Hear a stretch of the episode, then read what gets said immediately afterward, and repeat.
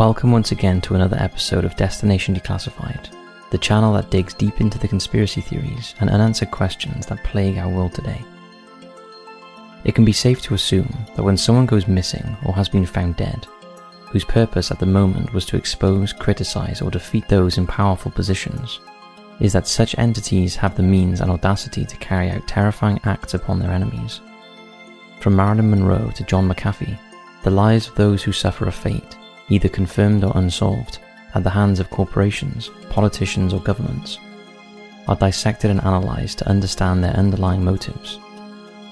For the relatives and friends of such victims, this invasion into the relationships, feelings, and affairs of their loved ones can be considered disrespectful or intrusive. However, there are those whose stories must be told in the interest of truth, economic, or political exposure as well as the power structure that surrounds and controls our everyday existence. In the case of Rudolf Diesel, the German engineering designer, who invented the famous engine that bears his name, such a story is worth looking into. Having gone missing whilst at sea on his way to a conference in London, Diesel's body would be found nearly two weeks later, ignite a spate of conspiracy theories that remain to this very day. So, what exactly happened to Rudolf Diesel was his life falling into ruin, forcing him to commit suicide? Or did the groundbreaking engine that found him fame and recognition ultimately lead to his murder? Join us on this episode of Destination Declassified as we dig deep into the rabbit hole that is the mysterious death of Rudolf Diesel.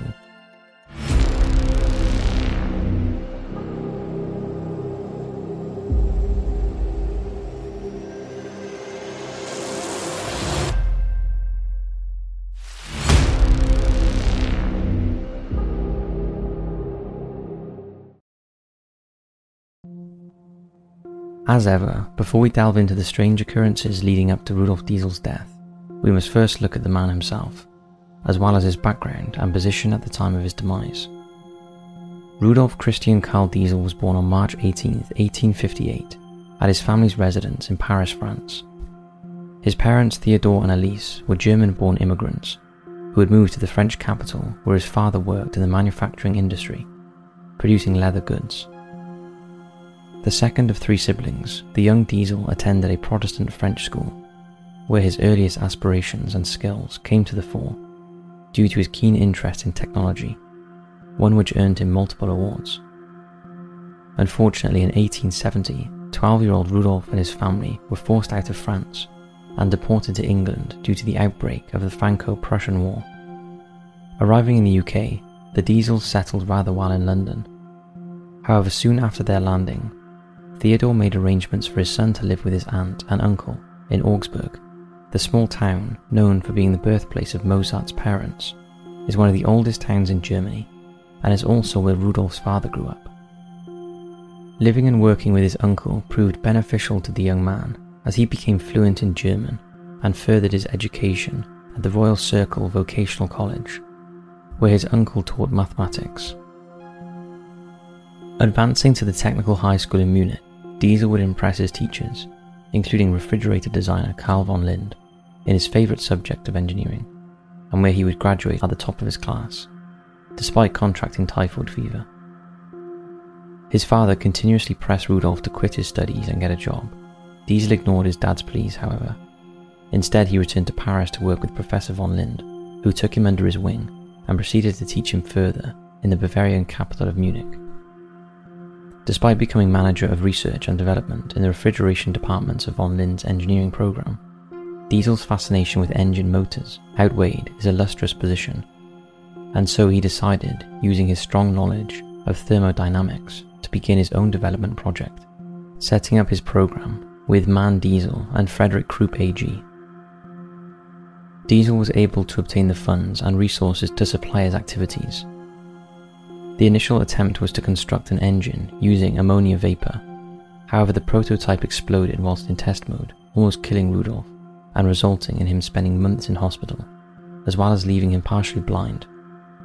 This serious brush with death did not deter Diesel from his aspirations, and so he continued to develop and manufacture various prototypes and systems with the funds provided to develop numerous successful engines. Finally, in 1892, after more than seven years working on his project, Diesel would create a successful patent for an engine that ran on powdered coal. In his paper, Theory and Construction of a Rational Heat Engine to replace the steam engine and contemporary combustion engine, Diesel introduced his design as a compression ignition engine that could burn any fuel as well as peanut or vegetable oil, therefore not requiring an ignition system his calculations insisted that his model could be 75% energy efficient, as opposed to other makes and models, which were far less viable in their efficiency. Despite suffering from depression and ailing health, Diesel's lifelong dream was beginning to come true.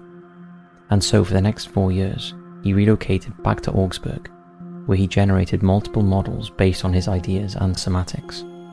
The hard work paid off, with the eventual demonstration of a 25 horsepower, four stroke, single vertical cylinder compression engine in Munich in 1897, which would be advertised in the capital's exhibition a year later. Diesel's life would change dramatically with the presentation and active tutorials of his workings. His personal life also improved for the better. He would become a millionaire, a major name in the engineering profession, and marry his spouse, Martha Flascher, who, like his mother before him, gave birth to three children, much to Rudolf's delight.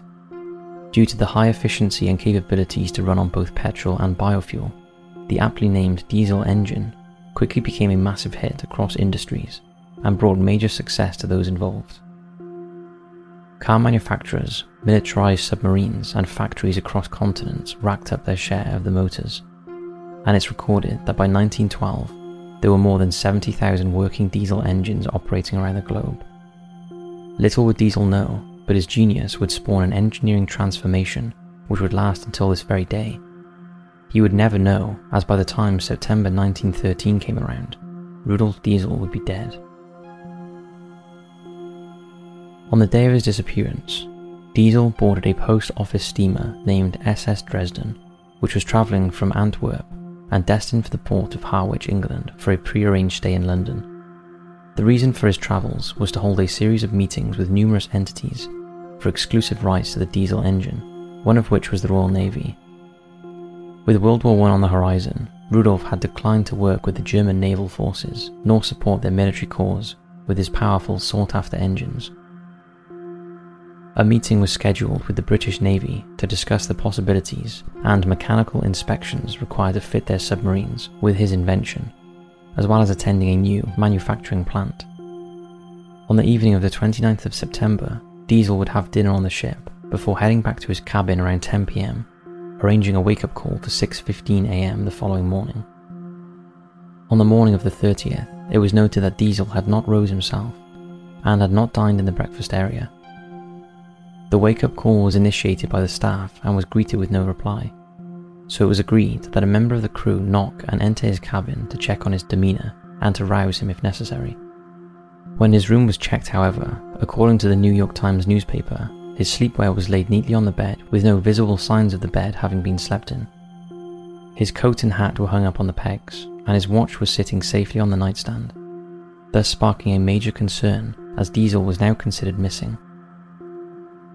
After a full search was conducted across the steamer, its main deck and surrounding waters, it was concluded that Rudolf Diesel must have fallen overboard the night previous. It would take a further 10 days before Diesel's body would be found and recovered. A Dutch tugboat, which was sailing across stormy waters of the North Sea on October 10th, discovered a dead body floating in the distance, which appeared to be in a deep state of decomposition. The boat was too small to take on the corpse, but some artifacts taken from the pockets were identified as belonging to Diesel by his family. A glasses case, pocket knife, and ID card were found inside Diesel's clothes, which were eventually confirmed and identified by Rudolf's son, Eugene, as part of the subsequent investigation. The body, once inspected, was cast back into the sea by the crew members of the Dutch boat, with plans to immediately report the dead man's corpse upon their arrival. So, what happened to Rudolf Diesel, and how did his body end up in the middle of the North Sea? After the initial shock, surprise, and identification of Diesel's body had passed, the attention turned to how and why such a recognized individual could suddenly disappear without anyone noticing. The theories began to spiral out of control, with numerous biographers, newspapers, and reporters spinning headlines in both the UK and in Europe. The first assumption was that of suicide. The New York Times attempted to keep a chronological report on the situation and ran with the story that things weren't going so well for Diesel, mentally or financially. Their first headline, after the original announcement of his death, stated No ray of light on Diesel mystery. German inventor was a millionaire, and his home was happy. October 2nd. This was followed by headline hearsay, such as Diesel family in straits, missing inventor said to have left them in extreme need. October 13th. And then, Diesel was bankrupt. He owed $375,000. Tangible assets, only about $10,000. October 15th. Time magazine also ran a story in 1940 to back up the theory that Diesel had encountered extreme financial issues and had decided to take his own life. Indeed, his personal accounts had little money in them at the time of his trip, and it was noted that upcoming interest payments were required by October 1st. Although his family and friends could not comprehend his disappearance and subsequent death, believing that he fell overboard whilst walking the deck at night due to regular bouts of insomnia. Author Greg Pahl seemed to fit another piece into the puzzle. In his book Biodiesel Growing a New Energy Economy, Pahl states that before leaving for his trip, Diesel handed his wife a case, demanding that she not open it until the week after he boarded the steamer. The case apparently contained 20,000 German marks, as well as statements which described the extent of the financial pressure he had absorbed. This declaration of bankruptcy, coupled with Diesel's depression, insomnia, and growing paranoia, led him to come clean with his wife before setting off on the SS Dresden, ensuring all appeared normal before throwing himself overboard and thus ending his life. One other piece of interesting evidence was found within the pages of his diary, which was also found in his cabin. On the day of his disappearance, September 29th, there was a large X marked on the dated page. Some believe this to be a symbol of death or confirmation of his pending demise. If suicide was not shocking enough for Diesel's relatives to comprehend, further rumours began to spread of a potential murder investigation. This completely changed the narrative.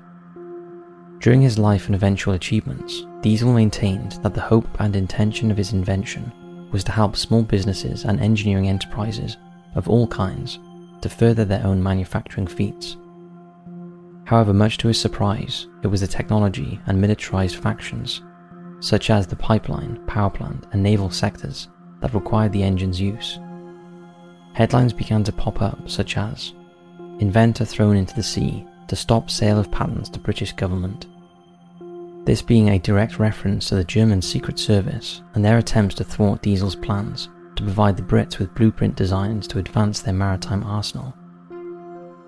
With the First World War looming, German operatives were fully aware of how beneficial the engine could be to maritime defences and structures, such as the U boat Therefore, it's not beyond the realm of possibility that a secret assassination mission was authorized to kill Diesel before he reached the shores of the UK.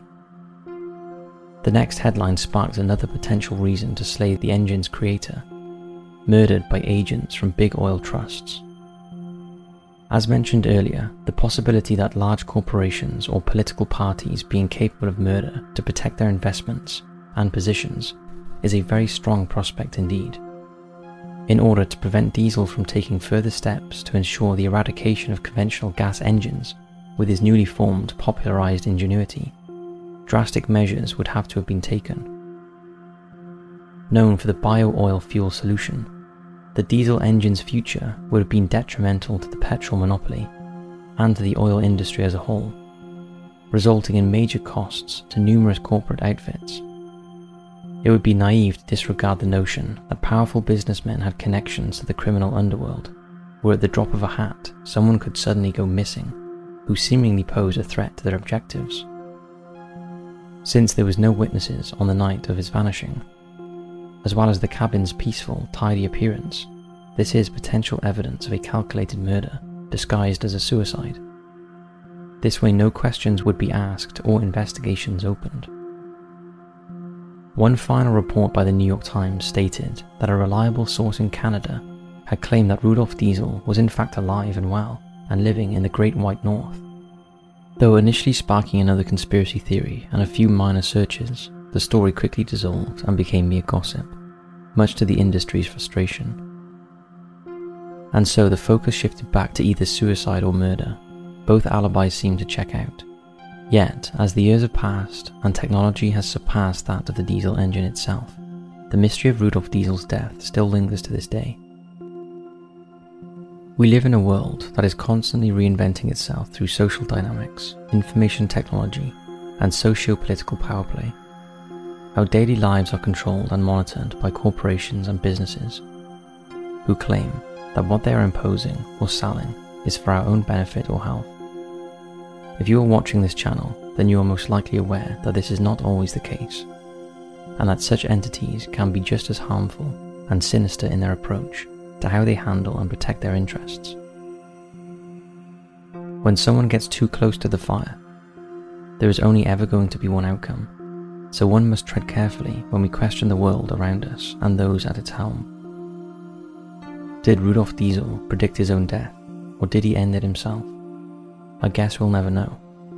What we do know is that the diesel engine was a remarkable invention which served its purpose in the modern world of engineering and construction. The phrase troubled genius is normally attributed to the likes of Diesel and could explain his possible self destruction.